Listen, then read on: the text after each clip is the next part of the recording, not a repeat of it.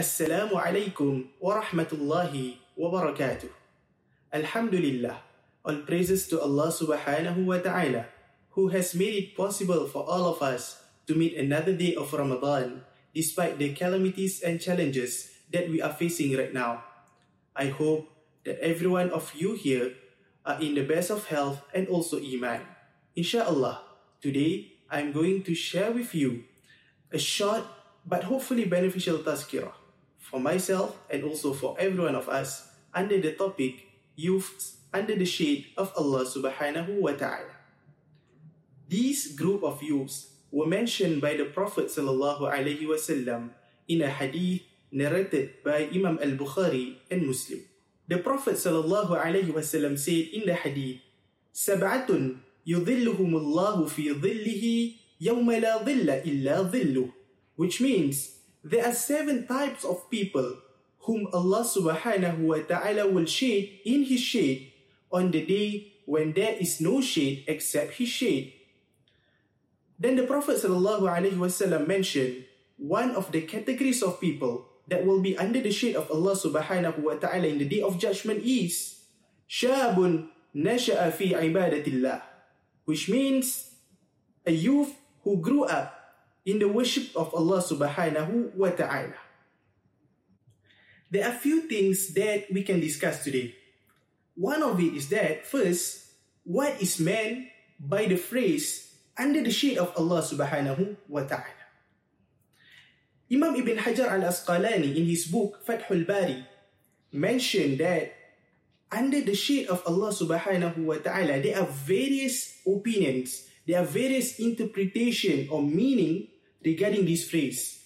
One of the recorded narration in the book of Ibn Hajar al-Asqalani rahimahullah is that the fact that the shade is connected to Allah subhanahu wa ta'ala is actually a form or an expression of honor from Allah subhanahu wa ta'ala. For example, Kaaba is known as Baitullah, which literally translates to the house of Allah subhanahu wa ta'ala. But we all know the fact that Allah subhanahu wa ta'ala does not need a house ever. But why Allah subhanahu wa ta'ala calls Kaaba as his house? This is actually a form or expression of honor from Allah subhanahu wa ta'ala that he bestowed upon Kaaba. The same can be applied to this context. Another recorded opinion regarding under the shade of Allah subhanahu wa ta'ala in Fathul Bari is that under the shade of Allah subhanahu wa ta'ala means under the honor and protection of Allah subhanahu wa ta'ala. Which means that these seven types of people that were mentioned by the Prophet sallallahu alaihi wasallam in the hadith will be under the protection of Allah subhanahu wa ta'ala in the day of judgment. Another opinion that is recorded in Fathul Bari by Ibn Hajar al-Asqalani rahimahullah is that under the shade of Allah subhanahu wa ta'ala means under the shade of Allah's throne, under the shade of Allah, Allah's arsh, under the shade of Allah's arsh. But bear in mind, regardless of which opinion that we subscribe to, it is a known fact that these seven types of people will be given a specialty, will be given a privilege that will not be given to other types of people. And of course, we as human beings, we as Muslims, we want to be special in the eyes of Allah subhanahu wa ta'ala. We want to get this privilege from Allah subhanahu wa ta'ala during the day of judgment. Secondly, second thing that we can discuss about is why specifically youths? We know that there are many types of people that worship Allah subhanahu wa ta'ala day and night. The children, they are children worshipping Allah subhanahu wa ta'ala. They are youths worshipping Allah subhanahu wa ta'ala. They are old people who worshipping Allah subhanahu wa ta'ala. But why the Prophet sallallahu alaihi wasallam mentioned specifically youths? This is because youth is the age when one is full of energy and also spirit. Therefore, compared to people of other ages, the youth can perform more ibadah. the youth can perform more worship to Allah subhanahu wa ta'ala compared to people of other ages. And as we know, to perform an ibadah, we need health, we need energy, we need time, and all these things are able or are uh, readily available for the youth. And therefore, the youth, technically speaking, they have the better opportunity compared to others to perform more ibadah. When they have the opportunity to perform more ibadah, if they do it for the sake of Allah subhanahu wa ta'ala, we are not counting, but technically, they will be able to reap more reward.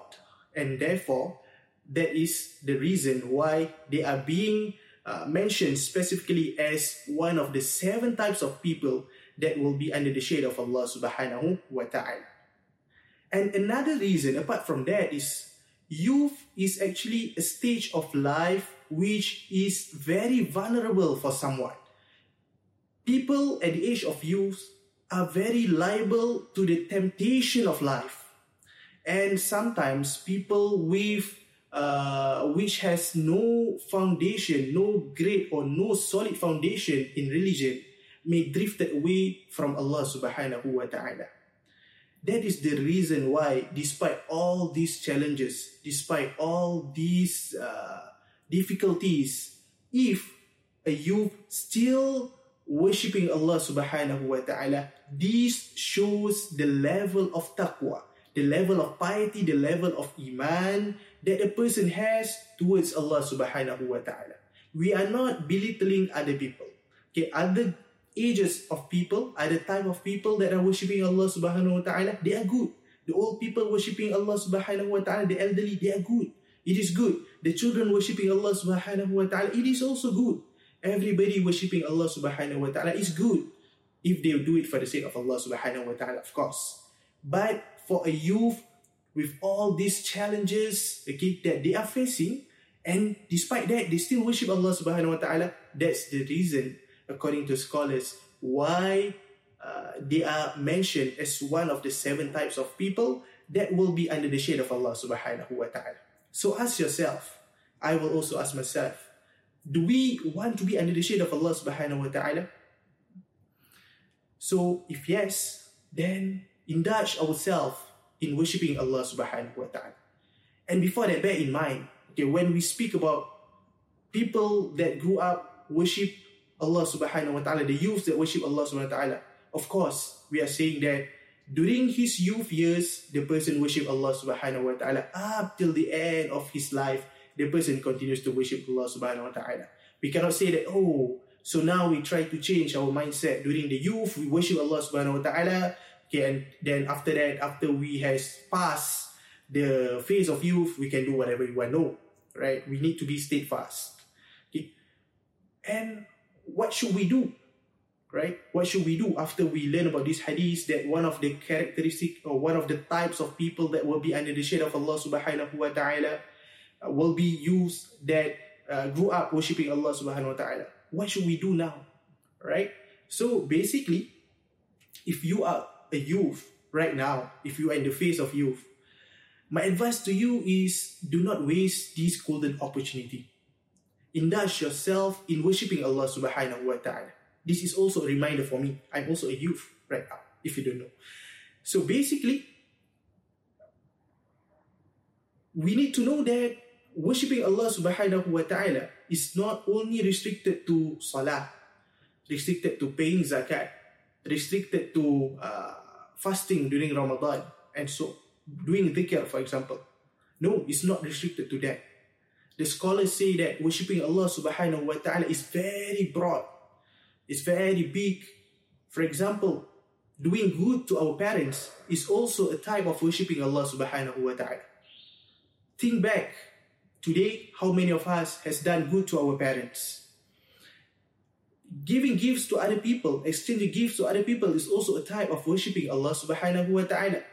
Volunteering, helping the needy, helping the poor is also a type of worshipping Allah subhanahu wa ta'ala. Not only restricted to salah, zakah, hajj, and so on and so forth.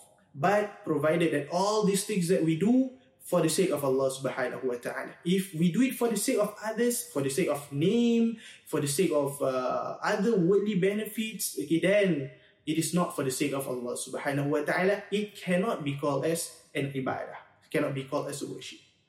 And to those of you who are watching this video, but you are past the phase of youth, or you are not yet a youth, for example, don't be disheartened because there are six more categories, there are six more types of people that were mentioned by the Prophet. I didn't mention everything because the hadith is quite uh, lengthy, but you can check, right? So this hadith is recorded in Sahih al-Bukhari and also Sahih Muslim. There are seven, sorry, there are six other categories mentioned by the Prophet and I'm pretty sure that each and every one of us okay, will be able to at least fit one of the categories. And I pray that you and me, all of us, will be under the shade of Allah subhanahu wa ta'ala during the day when there is no shade except His shade. May Allah subhanahu wa ta'ala grant us a very good Ramadan, grant us to be able to see another Ramadan, and may this Ramadan be a better Ramadan than the past Ramadan of ours. Inshallah, may this short reminder be beneficial to myself and also to everyone that is watching. Till we meet again, Assalamu alaikum wa rahmatullahi wa barakatuh.